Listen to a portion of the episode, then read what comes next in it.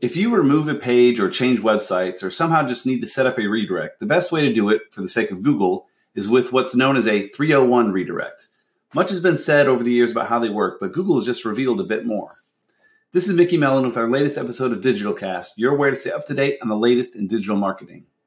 So, up until around 2016, it was thought that Google passed roughly 80% of the equity on your site through a redirect, meaning redirects could hurt your rankings a little bit, though they were still often a good thing to use.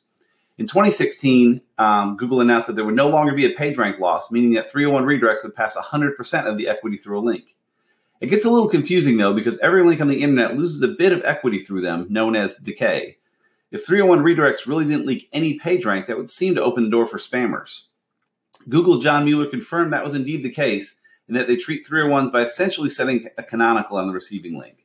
A canonical is waiting tell Google, we have two pages here, but only count this one. A redirect essentially does the same thing, and it kind of makes sense. Mueller took it a bit further by cautioning against redirect chains, where a redirect points to another redirect and maybe other redirects before finally landing on a page. That's a way you can kind of get around Google's rules, but Google can detect that pretty easily and they'll sniff it out pretty quickly.